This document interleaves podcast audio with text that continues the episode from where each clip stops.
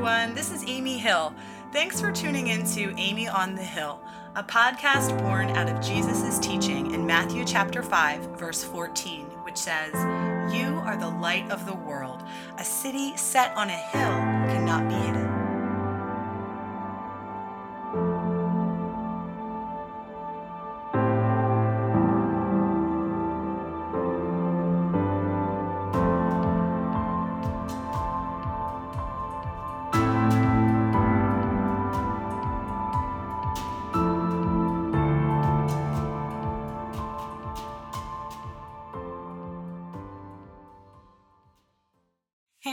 Is episode six of Amy on the Hill, and this is our first book study discussion of Tim Keller's book, Jesus the King. If you are new to the podcast, if this is your first time listening, welcome. As I mentioned, we are just getting started on a book study. You are free to jump in and read along at any point. Just grab a copy of Jesus the King by Tim Keller and then check out our reading schedule under the resources section of my website amyonthehill.com. Of course, you do not need to read along in order to benefit from this podcast, so feel free to just listen in and hopefully be encouraged by our discussion here today.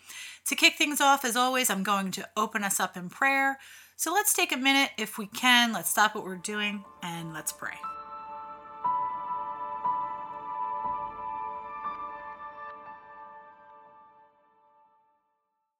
Lord God, we come to you in the holy name of Jesus. We thank you so much for hearing our prayer today. Help us to quiet our hearts before you. Everything around us feels like a distraction. We have long to do lists. We have many concerns, many fears and worries. There are situations and relationships in our lives that want to occupy our thoughts even right now. Maybe we are angry with someone. Maybe we've been procrastinating on something and it keeps coming up in our minds. We can't rest. Maybe we feel lonely. Maybe we feel numb or we want to feel numb. We want to escape into a show or into exercise or into shopping or by scrolling through social media. It's so difficult for us to be quiet before you. Please help us, Holy Spirit. Help us to breathe. Help us to relax. Help us to be still and know that you are God. Thank you for bringing each one of us here. We are not here accidentally. You know and love each person praying along. Thank you for giving us a heart to want to seek you and know you. That comes from you. Because nothing good in us can come from us apart from you. So thank you. Thank you for your unmerited favor and love. Thank you for your holy word and the hope we have because of the promises of your word. Please let this time be used of you to bring each one of us into a closer relationship with you. We don't earn points with you by listening to a podcast or reading a book. We don't need any points. We have all the points already because of Jesus, but we want to listen. We want to read because we believe that where you are, we have life. Our lives make sense with you at the center. Everything in our flesh wants to be about ourselves to do what we want to do. We are never happy when we choose our own way. So help us, Lord, to choose you. Help us to bring you a lot of glory. Conform us into your likeness. Sanctify us by your word. We pray in the mighty and matchless name of our Savior, Jesus Christ. Amen.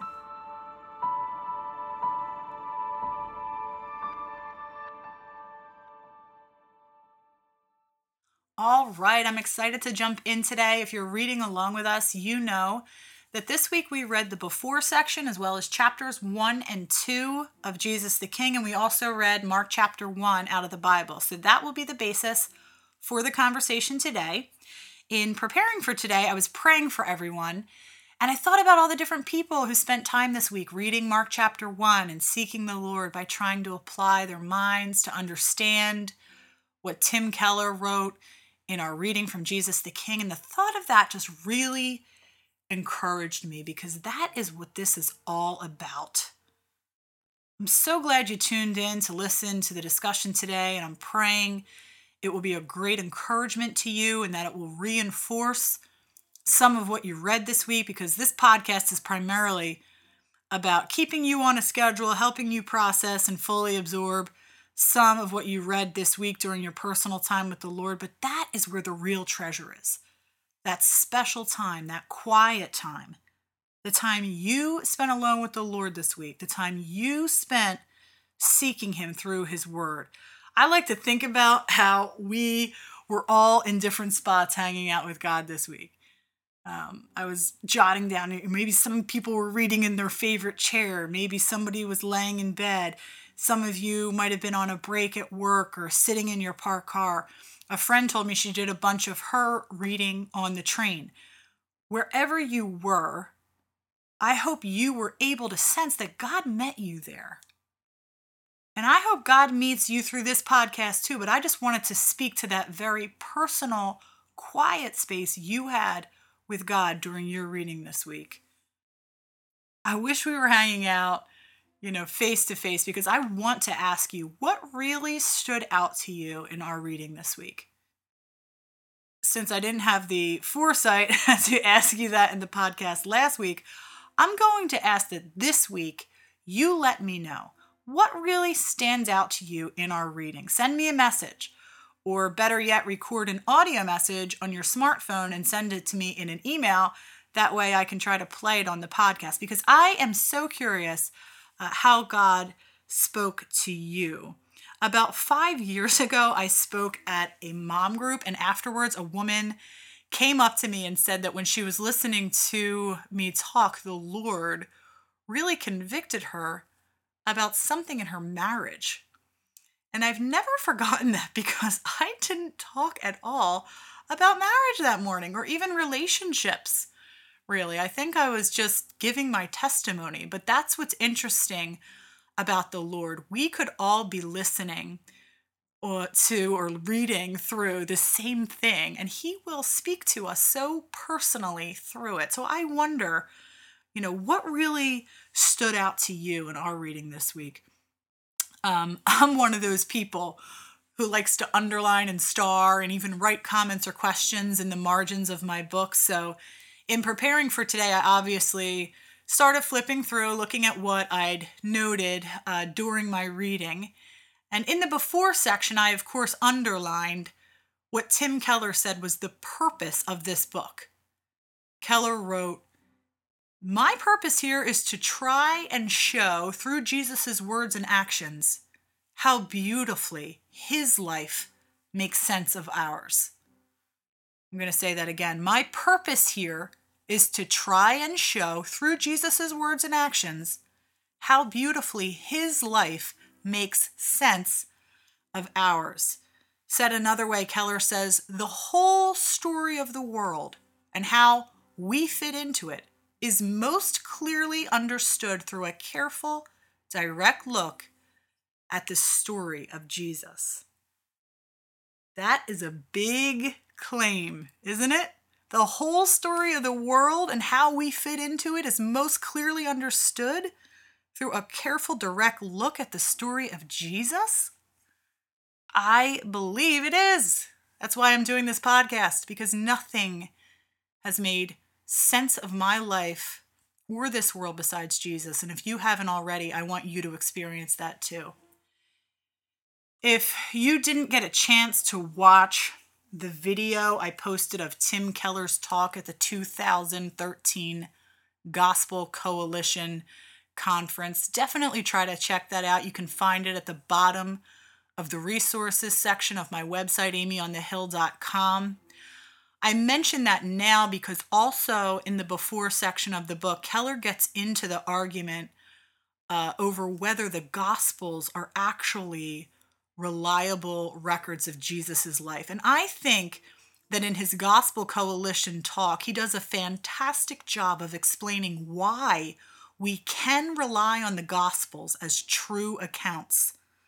That being said, I'm not going to get into that today, but what I will say is if you have questions about that, if you have questions about the reliability of the Gospels or of the Bible in general, push into those questions.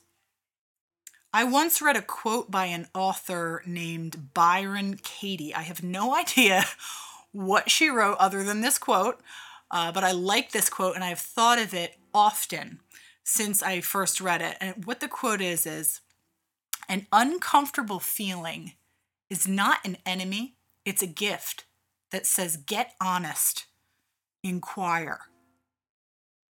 An uncomfortable feeling is not an enemy, it's a gift that says, get honest, inquire. As I talk with you today, I am fully convinced that the Bible is the divinely inspired word of God, but I didn't always believe that. So if you don't believe that, don't shut down. Don't push that doubt to the side. Get honest. Inquire. God can handle your questions, and His word will stand up to whatever test you want to apply to it. You don't have to worry that it will crack under your questions or even your doubts.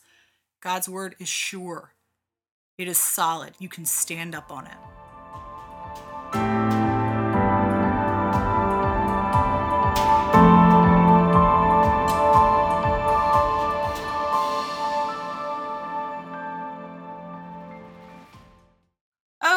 So Mark. Hopefully, you had a chance to read Mark chapter 1 this week. As you know, Keller chose to explore the life of Jesus by walking us through the Gospel of Mark.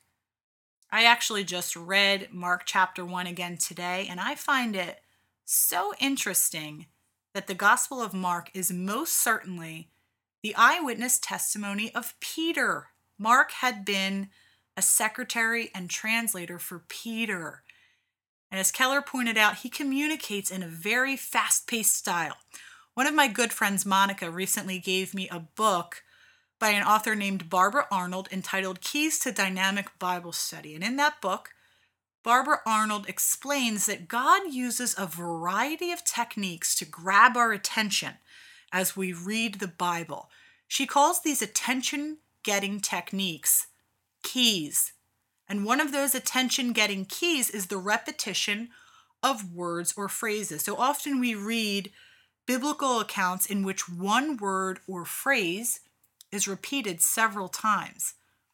With that in mind, I want you to check out the amount of times Mark repeatedly uses the word immediately I am reading out of the English Standard Version, and this is a quick count. It may be more, but at first glance, I count 10 times that he uses the word immediately. As Jesus was being baptized by John in Mark chapter 1, verse 10, it says, When he came up out of the water, immediately he saw the heavens being torn open and the Spirit descending on him like a dove. In verse 12, it says, The Spirit immediately drove him out into the wilderness. In verse 18, it says, Immediately they left their nets and followed him. In verse 20, it says, Immediately he called to them, and they left their father Zebedee in the boat. In verse 21, it says, And they went into Capernaum, and immediately on the Sabbath he entered the synagogue and was teaching. Verse 23 says, Immediately there was in their synagogue a man with an unclean spirit verse 28 says at once, which is not immediately, but it's a similar vibe. At once, his fame spread everywhere.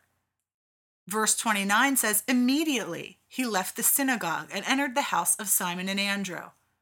Verse 30 says, Simon's mother in law lay ill with a fever, and immediately they told him about her. And verse 42 says, Immediately the leprosy left. Keller says of this, you can't help but notice the abruptness and breathless speed of the narrative. Mark's style communicates a sense of crisis, that the status quo has been ruptured and we can't remain neutral. My sister Denise just had the amazing blessing of being gifted a trip to visit Israel for 10 days over Christmas. And one of the cool things we were talking about when she got back was the fact that she went, she physically went to the places we've read about in Bible stories our whole lives. That is crazy cool to me. uh, which, by the way, I really want to go to Israel. If anyone is trying to figure out what to get me for my birthday this year, Israel. no, anyway, what I'm saying is just like the places in the Bible are actual physical locations, Mark is talking about an actual historical person here. I think Jesus can be so other in our mind, whether we grew up in the church or not, uh, that we forget that he actually lived here on earth, like Abraham Lincoln or like Mary, Queen of Scots. Please do not ask me why these people are popping into my head. I did a report on Mary, Queen of Scots in like the third grade, I think. So maybe that's where she came from. But but anyway, as Mark boldly declares in verse 1, Jesus Christ, the Son of God, has come and he's changed everything. Maybe you can accept that Jesus lived. No credible historians really dispute that, but perhaps you're not sure he was the Son of God. Perhaps you think Jesus was just a good teacher Sure, he walked the earth and he did a lot of good things, but that doesn't mean he was the Son of God. He was just a good man. That is a popular viewpoint today. And that was also a popular viewpoint in the early 1900s during the life of C.S. Lewis, who was a teacher at Oxford University and wrote a book entitled Mere Christianity. He's actually also Tim Keller's favorite author, so you will see that Keller likes to quote C.S. Lewis frequently, but in any case, in C.S. Lewis's book Mere Christianity, in response to the idea that perhaps Jesus was just a good teacher, Lewis wrote this. I'm trying to prevent anyone saying the really foolish thing that people often say about him. I'm ready to accept Jesus as a great moral teacher, but I don't accept his claim to be God. That is the one thing we must not say. A man who was merely a man and said the sort of things Jesus said would not be a great moral teacher. He would either be a lunatic on the level with the man who says he is a poached egg, or else he would be the devil of hell. You must make your choice. Either this man was and is the Son of God, or else a madman, or something worse. You can shut him up for a fool. You can spit at him and kill him as a demon, or you can fall at his feet and call him Lord and God. But let us not come with any patronizing nonsense about his being a great human teacher. He has not left that open to us. He did not intend to. Again, that was C.S. Lewis in his well known book, Mere Christianity, and what he's saying is that Jesus made it clear during his time on earth that he was the Son of God. So we cannot remain neutral. Either he is who he said he is, the Son of God, or he is a liar, or he is a lunatic. He cannot merely be a good teacher. He is either a liar, a lunatic, or he is Lord. Keller explained to us that Mark's account of Jesus' life is presented in two parts his identity as king over all things, which is laid out in Mark chapters 1 through 8, and then his purpose in dying on the cross, which makes up the second half of Mark, Mark chapter chapters 9 through 16. And so part 1 of this book addresses Jesus as king and part 2 of this book considers Jesus' purpose in coming. In Mark chapter 1 and in chapter 1 of our book, Jesus the King, which was that complicated chapter that addressed the mystery of the Trinity, we began to consider Jesus as the King, Jesus as the Son of God, Jesus as the long awaited Messiah. And in preparing us for this consideration, Keller wrote, I trust that you will find the figure of Jesus worthy of your attention, unpredictable yet reliable, gentle, yet powerful, authoritative, yet humble, human, yet divine. I urge you to seriously consider the significance of his life in your own. I urge you to consider the significance of His life in your own. And that's what we're going to do.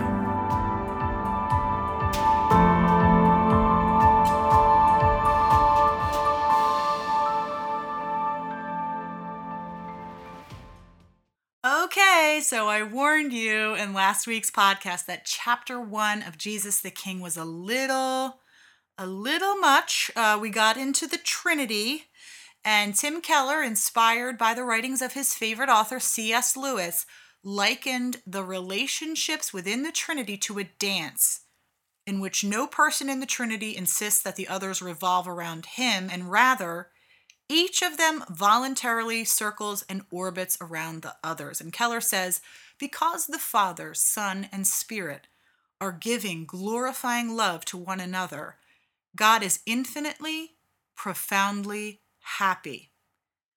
And so God did not create the world to get love because he already had that. So, why, Keller asks, would a triune God create a world? Why would he create us? And Keller says there is only one answer. He must have created us not to get joy, but to give it. I'm just going to read you a chunk of what Tim Keller wrote at the bottom of page 10 and on to page 11.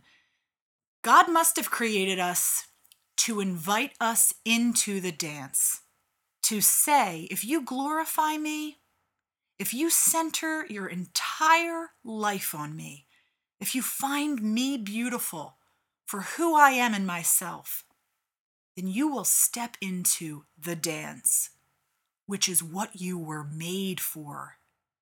You are made not just to believe in me or be spiritual in some general way, not just to pray and get a bit of inspiration when things are tough. You are made to center everything in your life on me, to think of everything in terms of your relationship with me, to serve me unconditionally. That's where you'll find your joy. That's what the dance is about.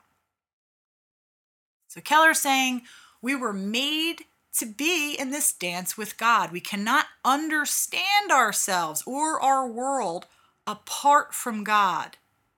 This relationship with God is what it is all about.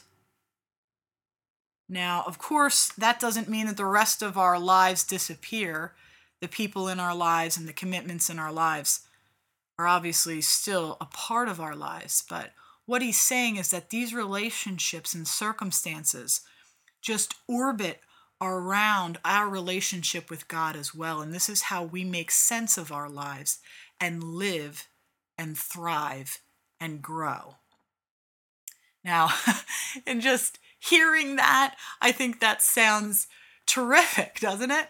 Uh, orbiting gracefully around God in this seamless dance that transcends all of the problems in this life and all the areas of sin and strongholds that trip us up.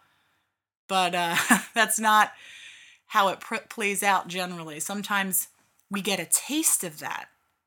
And I think that's what the psalmist meant in Psalm 34, verse 8, when he wrote, Taste and see that the Lord is good. Sometimes we do get a taste of how good it is to be in a healthy, orbiting relationship with the Lord. But as Keller points out, Jesus' life makes it clear to us that even though the ultimate reality is a dance, we're going to experience that reality as a battle.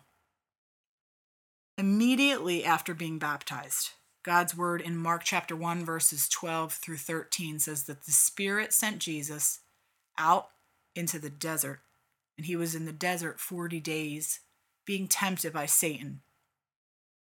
If you didn't get a chance to listen to the fourth podcast, Guilt and Shame Covered, I want to recommend that you go back and listen to that as you consider the reality of Satan and other evil, personal, supernatural beings. Because, as Keller noted, the Bible consistently treats Satan as a reality and not as a myth. And what Satan does as is explained in detail in the Gospel of um, Matthew, chapter 4, verses 1 through 11, is that he tempts Jesus to step out of the dance, to step out of orbit around the Father and the Spirit and others. And instead, Keller notes, Satan wants Jesus to center on himself. He wants Jesus to protect himself. He wants Jesus to seek to make himself the center of everything.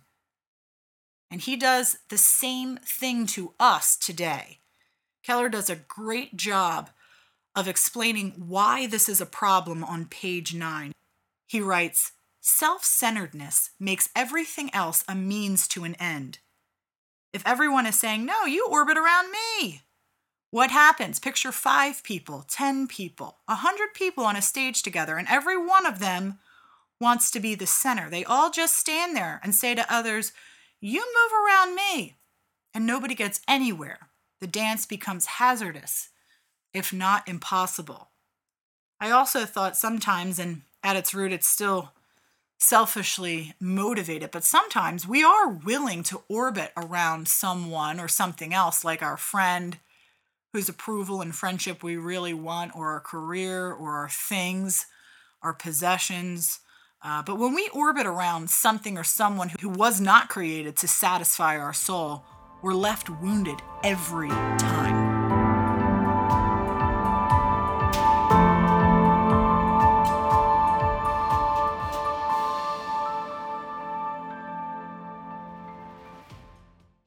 We ended our reading this week by considering the call of God.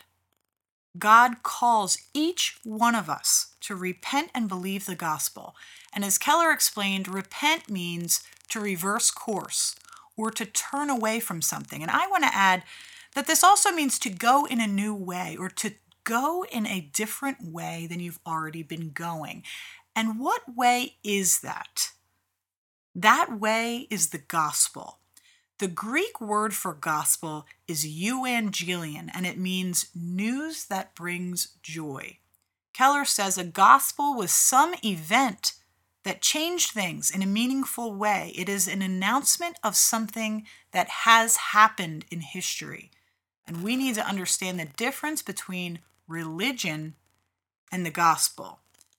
At one point in this chapter, Keller asked, how do you feel when you're given good advice on how to live? When someone says, here's the love you ought to have or integrity you ought to have, and maybe they illustrate that by telling a story of some great hero. When you hear that, how does it make you feel? And Keller says, sure, to some degree, you feel inspired, but do you feel your burdens fall off? Keller argues that of course you don't. He says, hearing this weighs you down because you compare yourself to that standard and often you can't reach it. Or if you can reach it and you do reach it, it will cause you to look down on other people who don't reach it. So, in other words, it will cause feelings of superiority. So, reaching moral standards can actually cause different kinds of flaws in your character. And Keller says religion is like this religion is like good advice, advice on how you must live to earn your way to God. The gospel, however, is not advice. Keller says the gospel is good news. It's the good news that you don't need to earn your way to God. Jesus has already done it for you, and it's a gift that you receive by sheer grace through God's thoroughly unmerited favor.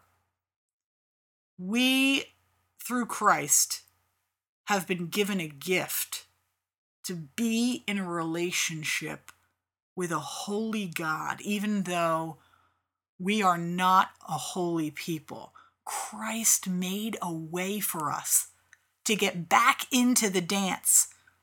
The dance that Adam and Eve stepped out of in the Garden of Eden, and the dance that you and I continually step out of every time we choose our own way instead of the Lord's. And even if we step out of that dance 77 times today, even if we step out of that dance 77 times today, We always can step back into the dance. We are never counted out. We are always invited to pick right back up and dance. I do have some more good news for you, and that is as you dance, God refines your skills. He teaches you the steps. He shows you how to transition. He enables you to anticipate, and you get better and better, and you can actually start to stay in time, and you don't step out of orbit as frequently, and you start to move more fluidly and gracefully, and you really enjoy it. And you didn't need to work for it because God did it. You kept stepping back into dance and faith every time you stepped out. You didn't let that defeat you. You didn't count yourself out. You remembered it was a gift, and you received that gift every time you started to orbit around a holy God who, by the blood of his Son, invited you to dance.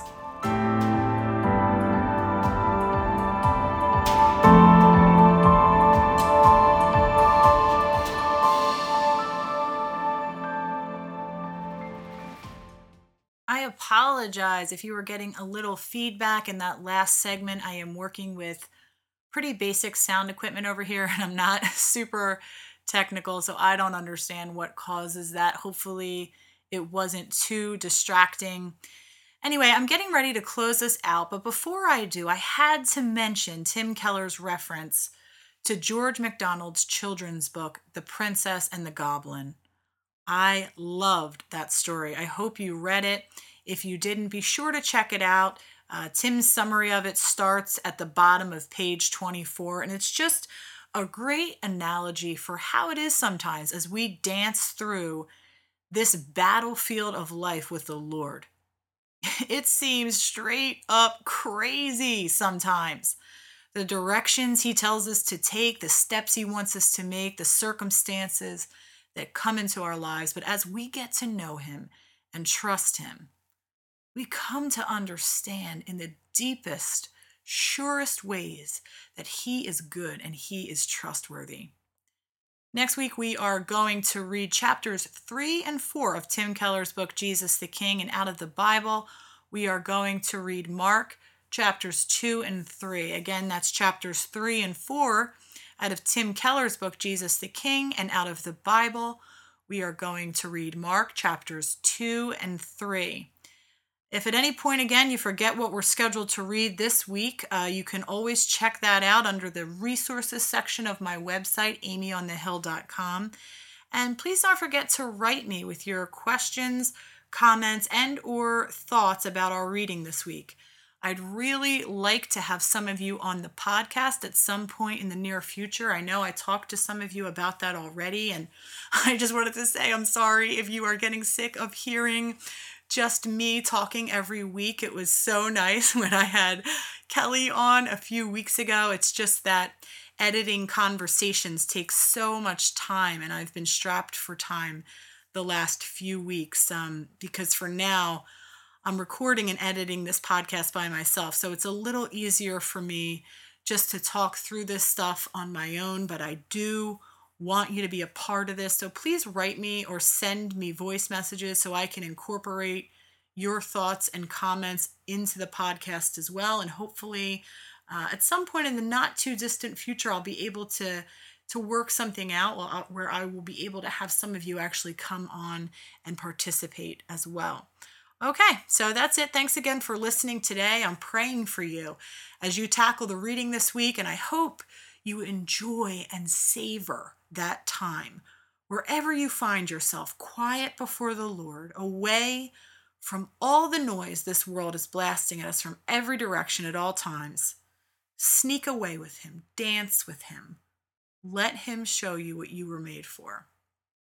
As we close, please receive this benediction from Numbers chapter 6, verses 24 through 26. The Lord bless you and keep you. The Lord make his face to shine upon you and be gracious to you. The Lord lift up his countenance upon you and give you peace.